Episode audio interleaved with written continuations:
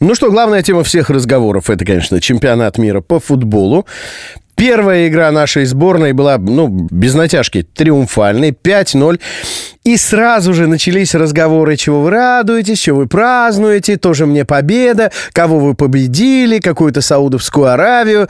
Вот есть такие люди. У каждого же наверняка есть такой знакомый на букву «Г». Человек какаха. Что бы ни случилось, все время ноет. Вот надоела ваша зима долбанная, там пришло лето, надоела ваша жара долбанная, или надоело ваше холодное лето.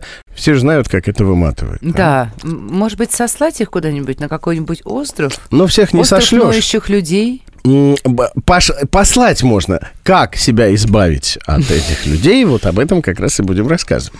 Рубен и Ева. Но деликатно, в да, нашей конечно, манере. конечно. А интеллигентно. Да. Ну, самое простое, это, да, действительно, вообще с человеком не контактировать. Но это не всегда возможно. Ну, но- как, например, не контактировать с начальником?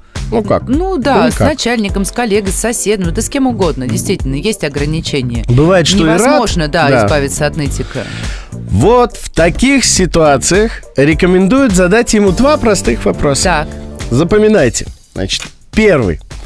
Как я могу тебе помочь конкретно? и очень важно сделать это медленно, да, то есть прям глядя в глаза. С паузой. То есть как я тебе могу помочь конкретно. Да, тем самым вы как бы спрашиваете, ты сейчас пришел просто поныть, Ага. или мы реально можем что-то сделать? Круто.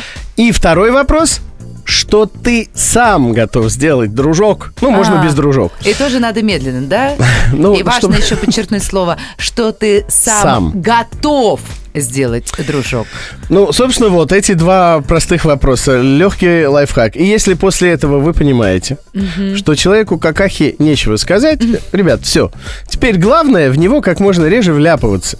Да, ну, вы же сделали все, что могли, да? Да. Ну, Так что пока. Ой.